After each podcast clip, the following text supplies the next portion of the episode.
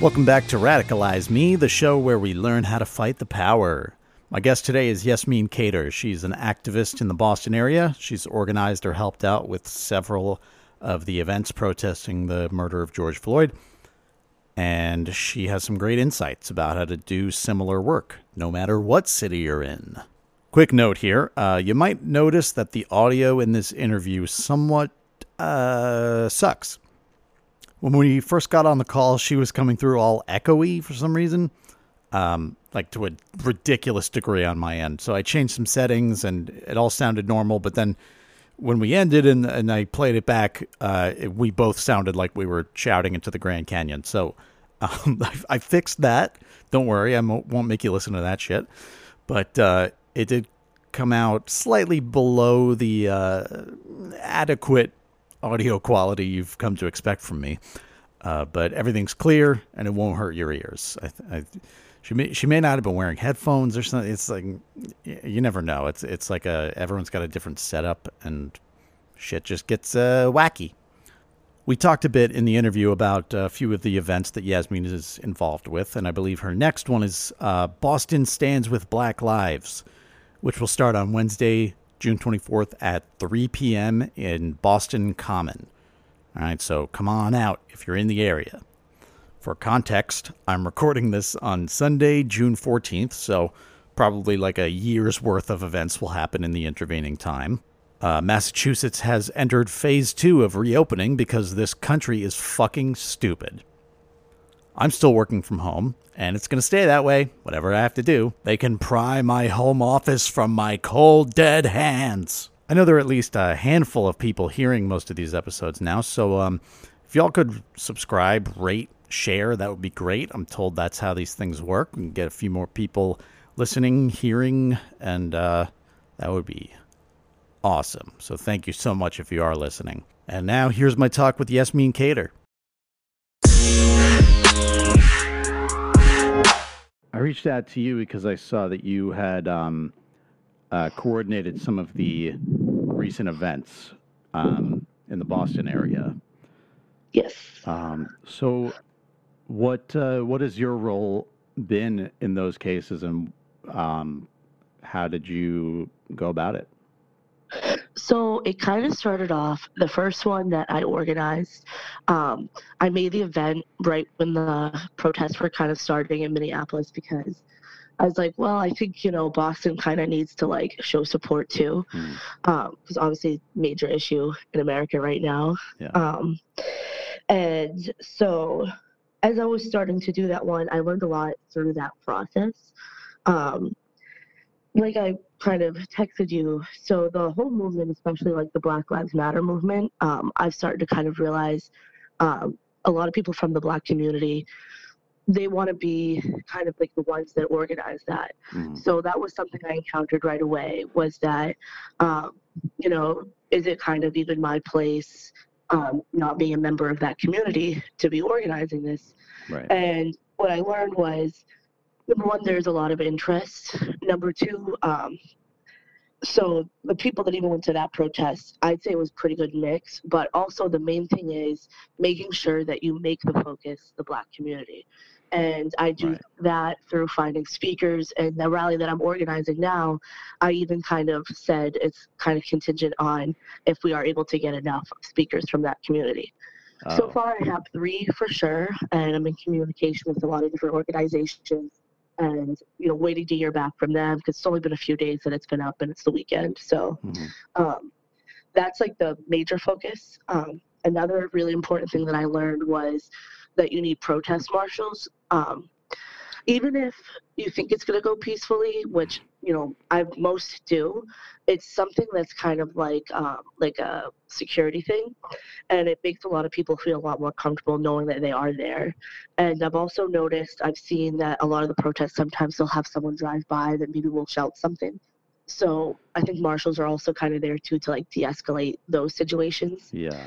Um, so yeah, the two most important things I would say is to make sure that the focus and the center is the black community because even at the first one i just kind of like stood there. I mean i didn't really speak. I didn't you know my job was strictly like organizing, you know, finding marshals, finding volunteers, coordinating with donors, finding the speakers, and then just kind of when the day came, um, we put put everything basically almost in the hand of the speakers. Um, and um, that one, I only gave about a week to organize, and it was um, like I said, at first I didn't really understand that. Oh, you do need speakers. I thought like, oh, you know, you you go, you hold signs, you chant, like you demand change.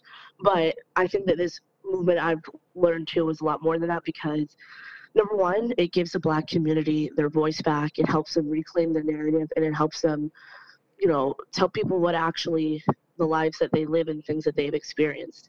And the second part that I think is really important about having speakers is that um, I've noticed that through reading the comments and the feedback about people that went to these protests, I noticed a lot of the people that a lot of change in the white community too. People say, you know, that maybe we're scared to go to protests, go to a peaceful one, and you know they want to get more active. It makes them want to do more and want more change. Right. Um, it makes people also because like there has been little first state steps in many states of changes, so it gives them hope. But the most important thing is that I've seen a lot of people saying that they had never actually heard someone from the black community tell their story, tell about their life, share their experiences. Wow. So I think that it's important, number one, for the black community to share it, and then for the white community that maybe didn't understand or realize all this to actually like hear it. And I think that that has a lot bigger impact than reading it on Facebook, seeing yeah. it face to face. Um, one of the speakers that I have at the next protest is Amber Henry, and um, I've been really following her story now, um, uh, what happened in her life, and um, you know, you see a lot of people commenting that when she speaks, it's like her story. Um, when she tells you what happened, like you know, people cry and stuff like that, and that's something you know you can read the articles I share about what happened to her brother, but it doesn't have the same impact I think as hearing it from her directly. Right. Um, what was her name again? Amber Henry. Amber Henry. Okay. Um, cool. Yeah, th- that's great. And what what is the the next event that you're holding that you mentioned? Um, it's on June 24th at 3 p.m. on the Common. Um, we're hoping that, that we can have it on the gazebo again because I found that that has um, much better. It's much easier for more people to hear, and it makes it a little bit more organized, especially with the big crowd. Um, well, I say hope because um, I was kind of helping some people in Salem, and when they went to the common on Salem, the gazebo was closed, which I guess it was coincidentally because of maintenance. But I'm just hoping that nothing happens like that on the common. Yeah. Um. But oh yeah, so it's called Boston Stands with Black Lives, and it's on okay. um, June 24th, Wednesday. Cool. Um. Yeah, I think so. Did you do the one in um uh, Franklin Park with the march? No, I did the one. That, it was the day after. It was Wednesday oh, okay. the third. At um, it was scheduled three thirty to five thirty, but it went to about seven. Um, and then they closed the train down, and so we kind of disbanded people because we were kind of hearing like different things from the police. Some of them turned out not to be true, but that's why this yeah. time around I'm also kind of like anticipating it'll probably go till seven or later, and also there's no point to really like ask the cop anything because like i said they lied to us about three separate things so right you know, yeah have you seen any of that happening like uh, what we what we've been hearing about you know they'll they'll say oh it's curfew and then like they close in on everybody and and uh, start like throwing tear gas and stuff so I was concerned because mine was Wednesday and the one on Sunday, um, and I like my I had a lot of friends there, and I've seen like videos that they took on their phone. Um, it was like right at curfew. It was like 8:30, 9 o'clock, and they told people they had to go home, and people wanted to continue, continue protesting, and like you know they didn't, I think, realize like the cops were going to use any kind of force or anything like that. And there's one, and she was taking a knee, and then the cop takes out his pepper spray and sprays it right in her eyes, and then goes straight in the camera. So I was kind of worried about that because we had like you know heard threats online where they're going to close the streets down, or there's they you know they have live bullets that they basically aren't afraid to use. So the things that wow. they were not clear with us on. So it was posted on Twitter that the streets were going to close at two. Um, and so naturally I was getting like tons and tons of messages because people plan to drive in and park. Right. And so um, I wanted to like be able to give them a solid answer. So I called the department. I had first of all I had to call the police department three different times because like they were being so short, which I guess is whatever. Maybe they were busy, but um, they said yeah, streets are closing at two. No one can drive into like in towards the common. Um, you're gonna have to go basically over to like Haymarket area. Um, Oh, like kind of far away like you're gonna have to either walk in or take the t. So that's what i told people and it was like i don't think they ever shut the streets down to be honest because even during the whole protest there were still people driving by. So that was kind of un- like annoying because i think maybe even some people got turned away because at last minute they heard they can't drive in and then the next thing was when they said um, okay so there was rumors going around that they were going to close the trains again. People were nervous about being able to get in or go home because they did that on Sunday too. They closed uh, Park Street in downtown. So I had asked them that, and they said, "Oh no, we're not closing the trains down at all." So I said, "People will be able to leave," and they said yes. And then it wasn't even seven o'clock, and they closed the trains down. mhm. So that was also kind of like, you know, I'm I'm telling people what they're telling me, and then it makes it look like you know, I'm uninformed, and Right. then um, not only that, so then the third thing was, um, so they said curfew was seven, and it was actually still nine. So that's another reason why we kind of um, packed it up at seven was because they told us curfew was at seven. Um, you know, we seen what happened Sunday, and they had just closed the trains, so everyone just kind of dispersed. Hmm. So that was frustrating. The fact that like, and um, you know, it wasn't the chief police; it was just three random officers. But yeah. it's just it's upsetting that it's like they would basically almost it seemed like to want to deter the protests, even though, like I said, it was 100% peaceful from start to finish. Right. Yeah, I think it's it's been pretty clear that their goal is to discourage it in the first place, um, break it up, and discourage it from, uh, you know, happening again. yeah, Um, exactly. So it's it's uh, you know, it's clear where they stand on. it.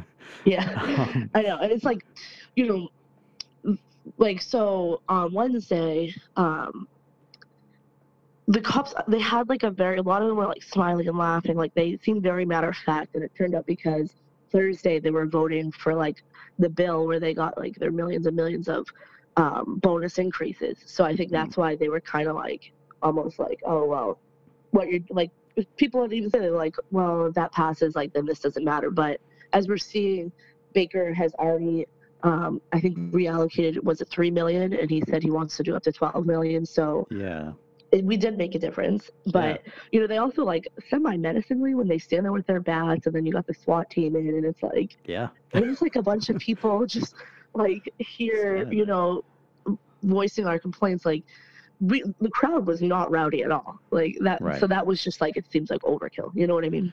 Yeah, yeah, and that that's I think that anyone who can go in person should because, uh, it, like you're saying, as much as you can read stuff on the internet, um, it's it's very impactful to go and see that they're lined up with weapons for, Yeah. against you know people who it was the, the Franklin Park uh, rally is the one I I went to and it it, it was. Uh, it, we we were a little nervous the whole time because we you know we first Yeah. walked through the park and then we were marching like I forget what street it was, it was just like all the way down this this really long stretch. We didn't see any cops anywhere, so we were like, oh, they're clearly like waiting for everyone somewhere. Yeah. And we get back to the uh, Shattuck um, Hospital, and they're all lined up, and there's National Guard, and there's prison buses, and it's like, it's insane. It's like they're clearly Yeah. preparing to, to close in on people. I know, and uh, um, at the beginning of the rally on Wednesday too, um, a lot of I saw tons of photos like from before the event as people are getting there, and it's like just all of like the National Guard and like people are like you know they're shocked. They're like, it's like you're walking into a war zone Yeah, and you're just to Boston Common. right. It's it's wild. Um, so uh, yeah, I think it.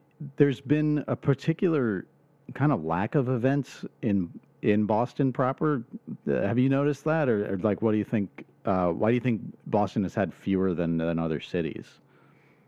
Um, well, I noticed that there's a lot of little, little ones. So in my old event page, I post um, like events, and there has been events, uh, Mm. um, at least one almost every day. Okay. Um, I probably.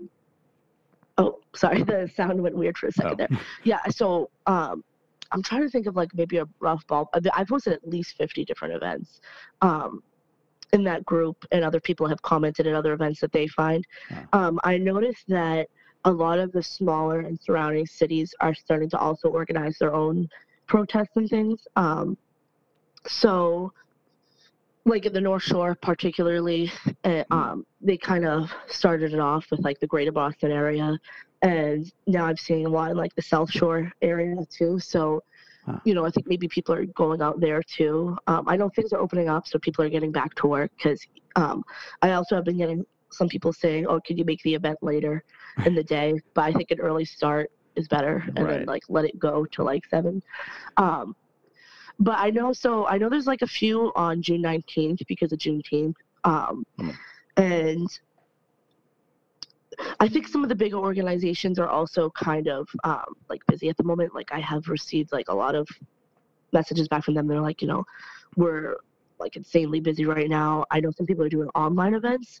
Mhm. Um, I don't know if it's slowed down too much yet. I know that there's been like a lot in like Cambridge, um, particularly Yeah. and I think Cambridge was the first um, town in Mass to, um, it's called um, duty to intervene, where if a police officer sees another one using excessive force, they actually have to intervene. So I think it's still moving. That's the reason, part of the reason why I wanted to organize the second one is because I also wanted to like keep it going, you know. Right. And uh, I also do think that when people go and they see so many other people there, it kind of like justifies, well, not justifies what you're doing, but it, it encourages you because you see like thousands of people. I mean, at the one on Wednesday, there was 4,000 people said that they were interested in going, and I'd say that almost twice that at the height of the protest. It was, it was, you couldn't even see the other side of the common. There were so many people. Wow. Um, but I think it encouraged, especially because, um, you know, in Massachusetts, like there are definitely still many races, and I mean, I see people expose themselves um, from my own friend list almost every day. Yeah. So I think you know when people, a lot of people are posting these things like the Black Lives Matters posts, or um, you know things that happen in the news, or you know, oh defund the police, or post about white privilege, it like can or Black Lives Matter. Uh, I notice a lot of people get triggered by that, and then they'll go and they'll leave like the negative comments. And sometimes maybe someone is from a very conservative area or family, and they'll post something, and then all their friends and family will go and fight them on it. So I think when you go to protest and you see that, okay, well, three thousand other people right. like kind of like you know like i'm clearly not wrong here because it's almost like um what is it uh gaslighting in a way where it's like a lot of people are trying to almost act like there's a no problem and you speaking up is just basically annoying you know Yeah.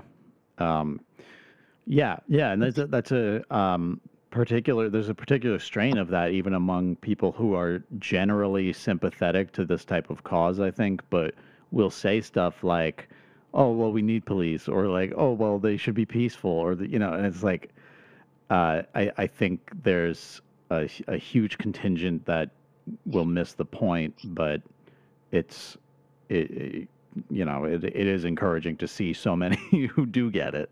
Yeah exactly. Um, so yeah i saw that you you've done a few in like the like i always forget how small boston actually is um Yes. that's the other thing like uh, the other cities i've lived in are new york and philly which are huge and spread out. So it's like of course there's all these events in the city.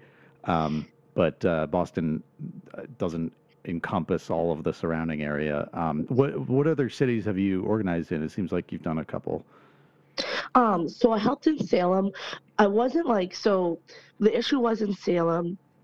They wanted a protest to stand in solidarity with the movement, and the first thing that they faced was, well, uh, it was almost like a not in my backyard type of thing.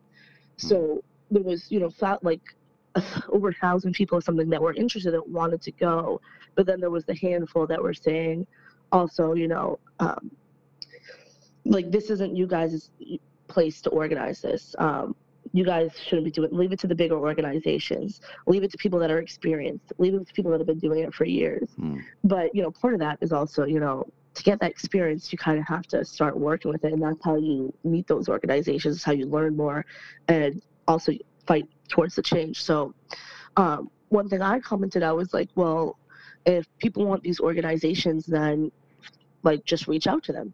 If you know, right. I mean, if that's what people's issue is, that it's not focused enough on the Black community, then why don't you refocus it? Get those speakers, get those, reach out to organizations, and do something like that. And I told him I was like, um, you know, I can kind of like help you guys reorganize it if you want. And um, it was uh, it was Keith and Christina, and it was Christina Machuga. Keith, I can't remember Keith Robain, but they did, you know, ninety nine percent of the work. um, okay. But it's it's that kind of a thing because even in with the PBD rally too, like I said, something similar, like you know, reach out to those organizations, like reach out to they have like an international fair, reach out to those mm. people. And I also do think in the North Shore, their fight is almost a little bit different. In the North Shore, I'm from the North Shore, and racism is like very real out there. It's something yeah. that people experience almost every day if you're not white. So I think that a lot of the fight and the need for protests and well, people kind of like the word rally or demonstration a little bit more. And I think in their situation, it's more of a rally because it's more about showing support for the black community that they have out there and, you know, telling them, you know, we're here for you, we hear you, and like mm. your life matters. And, right. you know, the North Shore does want change. So that's, I think, is kind of their focus out there is hmm. trying to maybe like you know at least show solidarity. right. Um, and then, so you said Keith and Christina, they were from uh, Black Lives Matter, or different? No, so they were um they, well, I don't think Christina lives in Salem, but um they were from the area, and they were um two people that stepped up and said, well, why don't we try and reorganize this? Oh, okay. So, um, did you so did you reach out to to organizations um, to get to kind of get an idea for how to set it up, or is more like you just worked with these people who spoke up? So um, I kind of learned a lot as I was going. Um, so the first time I worked with Matthew Birch, Matthew Birchfield, who had um, some experience with organizing these things, and he helped me find speakers, and um, you know he had the megaphone. so I learned a lot through it a little bit through him. But so when the first group gained so much attention, it was I had people almost every day saying, "Oh, well, can you make um, can you make it clear your list of goals?" So um, I went and someone helped me create like a concrete list of goals, and then I posted that in the description. People wanted to know about um, you know parking. How do we get there? Where do we stand? Um, do you have like a, a, a what's it called? A program like a, uh, what's going to happen the order um, like how how's it going to go? So it was little things like that that i learned that you need you need like you, those are necessary things too. You need to have you know who are the speakers who are the organizations what are your goals um, what's the aim of this how's it going to go where are we going to go it's like all the little details that um, you know maybe like i knew in the back of my head or like was organizing with those are also kind of things that you know, when you're organizing such a big event, you need to be very transparent with. Yeah, yeah, and that's that's um that's so, so important because I think uh, you know for uh, the idea here is for anyone listening who like wants to do this stuff, but maybe doesn't know like what is that list of things that you need to like have in place. What do you need to? What steps do you take to like make something like this happen?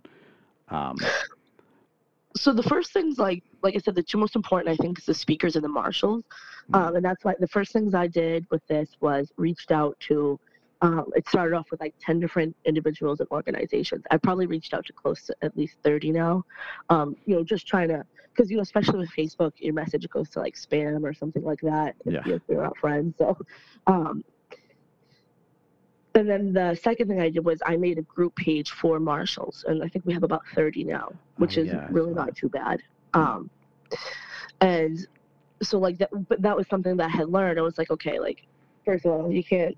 You need like a group for like volunteers or donors. You need a separate thing for marshals. Otherwise, it's gonna get confusing. Um, as far as organizing, like I said, I just like I would advise people to be like kind of cautious and careful with it, and also acknowledge that it's not always easy to do it on your own. Right. Um, even like so, a lot of organizations they might not necessarily it's not that they don't want to help you but like they can you know give you advice or they'll um maybe they'll speak or maybe they'll direct you to someone else um also i got lucky so this time um jacob urena stepped up and said that he would help me organize it too he's um a director at the order of um st martin de porres um and he has experience in this and then he also like he got us the endorsement too and then he's helping find speakers and helping with graphics and so he's a big part of this. Um it kind of depends also where you're organizing it it it affects it a lot. So like you know in the north shore um they they reached out to like different kind of organizations and like i said the rallies are a little bit different um I would just tell people I I just kind of look into it and maybe reach out to people first. So I wasn't even going to create the event page until I had reached out to enough people first. But as I was reaching out to people, they wanted more information, obviously. So I created the event page to kind of have that. And then once I locked down a few speakers, um, that's when I finally started sharing it because I didn't really want it to go around until it was official, even though I did put like the disclaimer, like we you know we still need speakers and stuff because I know not everyone sees it. Um, right. I would say if you're getting backlash, um, like you're probably going to get backlash either way. Hmm. Um, like don't let it discourage you because so I went to um, a demonstration in Medford at um, the football field out there, and that was an amazing like the whole entire football field out into the track was full of people we were social distancing. They had like the um, announcement system so everyone could hear over that. Great really good. Um, it was so well organized amazing speakers. It was like a great great demonstra- demonstration. But she was getting a lot of backlash. People you know didn't want her to do it. Even with christina and keith like after they were doing such an amazing job, there was still people saying, "Oh, um, you guys should this should be organized by um, an organization." But the thing is, too, it's like, you know, like Black Lives Matter Boston, you know, they have their plate full here. So Right. like those smaller towns, like Salem's kind of a smaller town, it's a lot harder to maybe try to get them to go out there. But it doesn't mean that it's not important demonstration. Hmm. So you're gonna definitely get some backlash, even if what you're doing is like, like you're doing everything kind of, I guess, quote the right way, even if you're working with organizations. Um, but also, I would say that because it is a learning experience, that to take like the constructive constructive criticism, like Right. people are going to tell you basically kind of what they want. I even noticed that. So like after I had put up like the program, people were like really really happy with that because um, someone had posted it she's like you know we spoke this into existence you know they had Yeah. asked for it and then i went and did it so it's working with the community too not just organizer organizers and certain individuals it's kind of seeing what your community wants what they don't want what they need recognizing kind of the difference and like i said i think wording kind of can be too although I don't think wording is the biggest issue because I think people are gonna gonna get it are gonna get it and those that don't won't get it. Because it's the same thing how people don't like the term white privilege or like defund the police and they don't do any research into it. They just like hear trigger words and then they're like, Oh no. And I even actually heard um I can't remember where I was. I think it was in the North Shore. It might have been at a Target um in Danvers because they had um a rally there too. And I literally heard two random guys. They were um, like middle-aged white men, but they were like, um, "Why are they like? Why are they protesting? Why are they saying protest? Um, they should call it something else. Like if you're not actually protesting or this that." And so it's like I see how the language too can kind of. That's why I use this time rally because Hmm. even though like we do have things we want to change, um, I don't know. I just I figured it was more of a demonstration than so much of a protest because I just like I said, my aim was to kind of just keep that solidarity and movement going. You know. Yeah, yeah, and and on to to a certain degree, I guess you need to meet people where they are. You know, it's it's not like putting up with hate and just like like you know not Yeah. calling that out, but it's like. Yeah, I mean, not everyone's going to be on the exact same page about it, and if you can get more people out, um, yeah, it's, it, you can um, like you're saying, I guess message it differently to different people in different areas. Well, the thing some people don't understand too is it's like, you know, like I had someone up until the day before my um, the protest on Wednesday telling me to like cancel it, and I'm like, do you not see that it says four thousand people? You want to yeah. abandon four thousand people? Like that would be the most irresponsible thing I could do. Like there, right. there are people that are gonna go no matter what, especially if you had an event up for a week. People yeah. might not see that it's canceled, or people just save the flyer, and so they go anyways. And that was actually another thing that Chris, Christina, and, and Keith had considered. There, there's like you know a thousand people want to go, like they're probably going to go anyways. Like it has to be organized, you know. Right. Yeah, or you're yeah you're just kind of leaving them to the police. Yeah, um, exactly. Yeah. So how um how do you think you got so many people to come? Was it largely like having those like names of speakers on there? Like what what was kind of the uh, the way like how does a, an event get four thousand people out as compared to one that gets ten? so, like I said, my event was actually um, I think it was the first protest that was posted. Um, because like okay. it was the day of the protest in Minneapolis. I was like, Boston needs to do this too. Well, not the not right. the looting and rioting, but like the solidarity, you know. Um, and people had messaged me and they were like, "Oh, this is the first one I found. This is the only one I found." And mm-hmm. um, I had originally made it for the Friday, I believe the fifth, and um, all weekend there was protests and stuff. And I was like, "Do you think we need to move this up? Like, keep it going?" And people wanted it for Wednesday, so I had changed it to Wednesday. Yeah. Okay. And yeah. Oh, well, sharing too makes a big difference.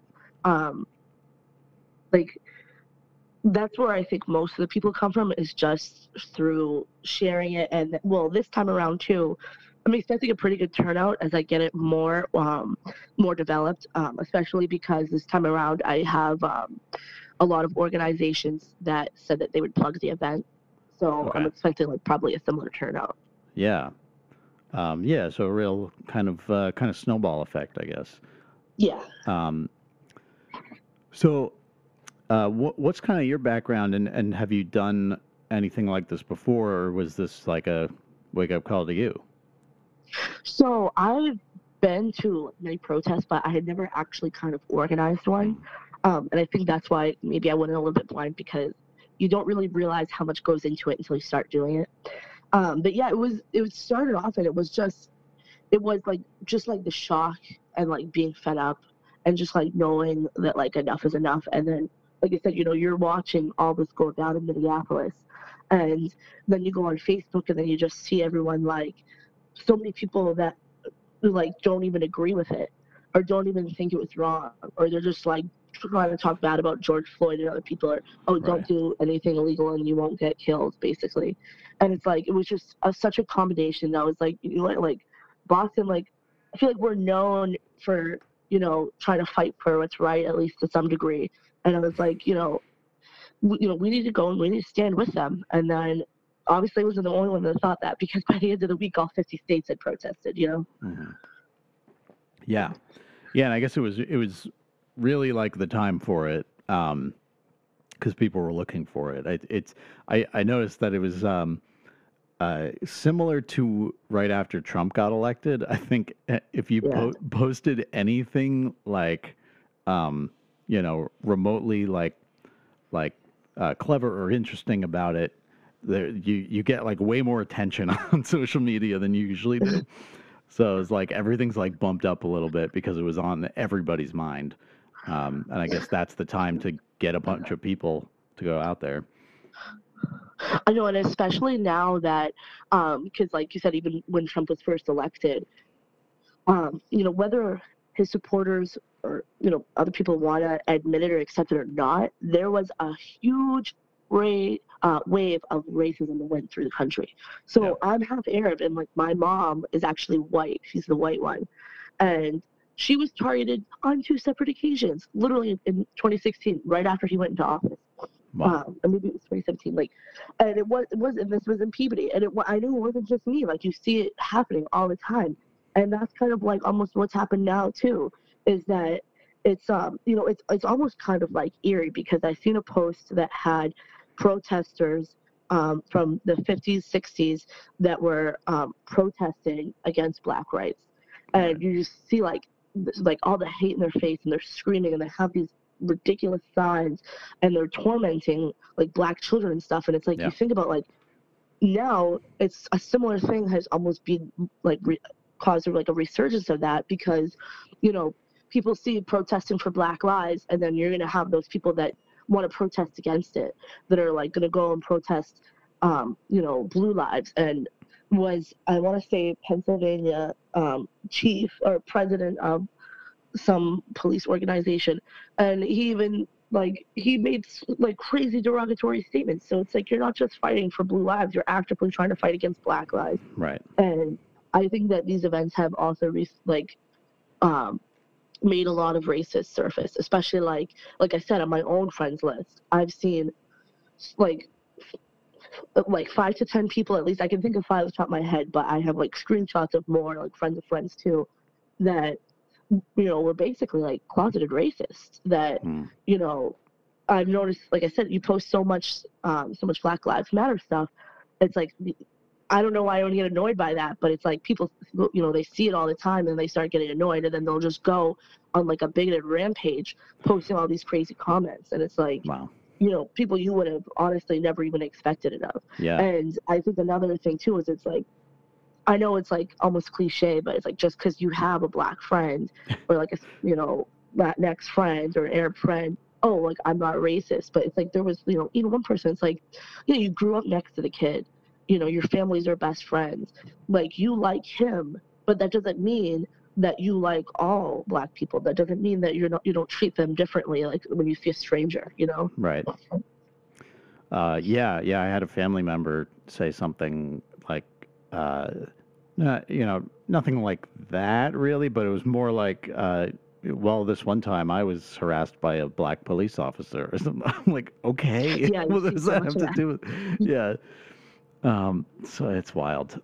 Um, And it's like the thing that misses too is it's like, you know, I I like say this so much. It's number one, no one is saying that all lives don't matter, and like that's just like that's off the bat. But also, um, you know, no one is saying that your life isn't hard, that you struggled. Like you can definitely have like a very traumatic or you know, you know, like haunting past. But the thing with Black Lives Matter is the fact that what's added to that is that every day when you leave your house, the color of your skin and the way you look is not necessarily affected by you know, your life isn't affected by those things. You know, I mean, there's like the circumstances with maybe if you have extreme piercings or tattoos, maybe yeah, you get some discrimination because of that. But at the end of the day, that's something you chose right. and it's also something you can maybe cover up or hide or like try to reverse. You know, if you are born black in America, it's like, you know, even my own uncle said this. Like he worries about his children. Um, you know, what's gonna happen? Like, you know, one want to go in school in Boston. Like, am I have to worry about him coming home? You know? Yeah. Yeah, yeah, and I think it's something that uh, you know, even people who were well-meaning before, myself included, um, it it's it's different seeing it like this starkly. You know, um, Yeah. something really just like flipped a switch for a lot of us um, recently, and it's a you know it's a shame that what happened happened, but uh, at at least people are are fighting back together now. Yeah, and I think it was like um, all the events at once. Because first you hear Ahmaud Arbery, and then Yeah. you know you um, then you hear about Breonna Taylor, and then the same day that that happened to George Floyd, this lady in Central Park, like basically they called it weaponizing her whiteness, like Oh yeah, like Right. getting on the phone hysterical, and he's like standing there asking her not even to get near him, and, uh, and then you know you have the I think it was the DA or um, a defense attorney. She comes up and she says, "There's people sitting on Rikers Island right now because of things like that, and the only Right. evidence they have is a hysterical phone call that's taken, um, you know, as evidence towards guilt." Um, and then I think Netflix also helps a lot, is helping a little bit too, and Mm. you know. I don't know if it's just for views or money or whatever it is, but Mm. I will say this: a lot of the documentaries that they're posting are extremely helpful to this because even Yeah. before George Floyd, they had posted the Innocence Files, which that was the first look that I mean that's when I learned about how a lot of these prisons. I mean, everyone knows that people may you know prisons are profitable and all that stuff, but Yeah. a lot of people didn't know that it's you know slavery is basically allowed in prison Yeah. you know i didn't know until i seen i think it was i want to say mississippi and um you know they have the prisoners like out there picking cotton in the field and the jail is primarily black men so like what do you call that you know what i mean yeah. um and like that was something that opened my eyes up too so i think social media is making making it really impactful and then also things like netflix where you can reach an audience of hundreds of million people and open their eyes up to this stuff Yeah, yeah. White white people love documentaries. so, um, yeah, I think it it's it's interesting because I I think um, it was a few years ago, but I I actually learned about that uh, Thirteenth Amendment thing from um, the Killer Mike song Reagan. Uh, I don't know if you know that song. He, it's it's there's a great verse about the Thirteenth Amendment, and I was like, oh shit, I, I did not know that. Um, i think they played that song in the documentary Okay. Yeah. Nice. Um, and uh, yeah, I've you know I've I've seen po- people post about that recently who seem like they just didn't know that before, and now they're watching stuff, and it's uh, you know watching stuff is not the revolution, but it's part of it, and it really helps to um, to talk about this stuff and educate people. Yeah, especially because like nowadays, I mean, people don't even read the article that they share. They don't even Yeah. read the article. They don't even open the article, and they'll go and disagree about it on someone's post. Or yeah. So I think like the, just the fact that they can sit there and watch it, and then I mean, so there's there's a documentary called The Thirteenth, which I watched recently too, and so even after I, I watched Innocence Files a few months ago, and so that's when I learned that this stuff was. But you just think about it like, oh, like okay, they're in jail, like you don't have rights in jail. You don't actually see the wording of the Thirteenth Amendment, where it literally says that yeah, slavery is illegal except if you're a criminal, basically Right. which is like I think also like something that's absolutely insane. And it's also one of those things that I think people are starting to question too, like, you know, the validity of just going, you know, hard knock on something that was written so long ago. And oh, it's constitution, we, we can't change it, we shouldn't change it. And I think that's definitely one thing that needs to be amended at least. Yeah, yeah, we've we've changed a lot of it. it's it's not uh, not the craziest thing in the world to change the constitution. I know, exactly. Um, yeah. So, uh, well, what else would you like for people to hear about about any of this? Um, about how to get involved, or or things to read, watch, other stuff you're doing. So, um, I think so. We had like a crazy outpour of people that wanted to donate, especially because some people are still kind of maybe a little bit wary about what could happen at the protest. So I think that's a huge help. Um, donating to online, um, I, I donate to the Bail Fund, um, the Equal Justice um, Organization, um, and then there was a third one. But like th- things like that that pop up on Facebook you know, even like you know, five dollars here, five dollars there, ten dollars. Yeah. Those things are help. Donating like supplies to um the the protests. Like we had like hundreds of cases of water, which in the middle of the summer is very helpful. Yeah. Um, going to the protests, I think makes a difference too because you know you have tens of thousands of people protesting in the streets. You get Baker to go and you know go and look at things that maybe that needed to be changed. Right. Um, what else was I gonna say? Um, I guess like also not going and like maybe kind of like stirring the pot is a big thing. Yeah. Um, because like when you have thousands of people like that, like you don't really have the most control, obviously, over all that. Um, you know, you don't need to go and like taunt the cops Right. well there's a like there's a degree you know what i mean like there's a limit to things um you know if you don't agree with something like um, well this is something i'm on the fence about because i was gonna say if you don't agree with something or if you like have a negative opinion you know maybe don't say it but i do also kind of feel like a closeted racist is almost worse than one that you do know about in a way Yeah. um, any other advice? I know a lot of people are like start off and they'll just hold the sign in the street by themselves, and they've gotten other people to join in because of that. Um, so like that's that's an option that a lot of people can do too. Yeah. Um, It's like Greta Greta Thunberg. yeah. You know, I think also like educating yourself too is a major thing because even like a lot of people that are on the like the side of the movement and stuff like that, there's still a lot maybe they don't know or understand. So I think that that you can always learn more about things like that. Right. Um, I think. Mm, sorry, I'm drawing a blank, kind of. That- that's all right. Yeah, no, we we have a lot of good stuff here. Um, so, if uh, you know, if you're interested in sharing, is is this uh, wh- what kind of work do you do? Is it anything related to any of this, or uh, just So um, I just graduated and um, double major with English and anthropology, and then minor in education. And so it's definitely the anthropology side that's kind of pushing this. And um, I can't say anything yet because I'm still like waiting to hear back and stuff. But yeah? uh, I'll probably be going to UMass Boston um, for the masters, and Cool. the the program I would like to do is called Critical Ethnic and Community Studies. So it's kind of like right along these lines, and I was actually kind of excited because I was like, wow, like I'm already getting into it. So I definitely want to get a lot more into it, do a lot more, join an organization, and I've had a few reach out asking me to be more involved with them, and so I would definitely, I definitely at least want to do that avenue. Um, and so yeah, I definitely want to get a little bit more. Um, Mhm. Like I said, I've been to protests and stuff like that. Like I've always um, have kind of tried to raise awareness about Black Lives Matter and like other issues.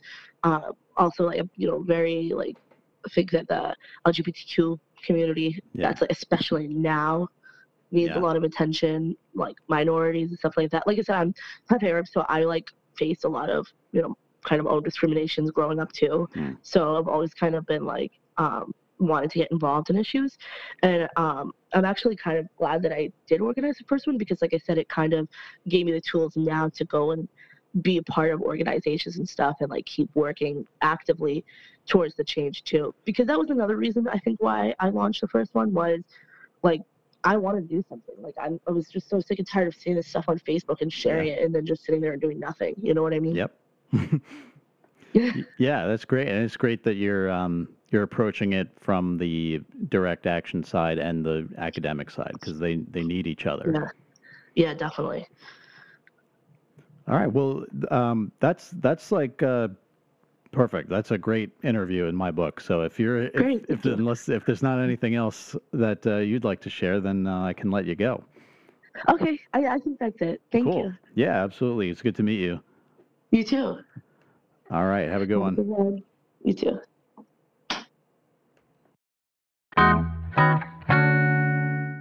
There you have it. Please check out everything that Yasmeen is doing. Uh, thank you for listening. Please rate, subscribe, and share. Um, I have a new EP coming out soon, and uh, you can find my other music at joemessina.bandcamp.com. See you next time.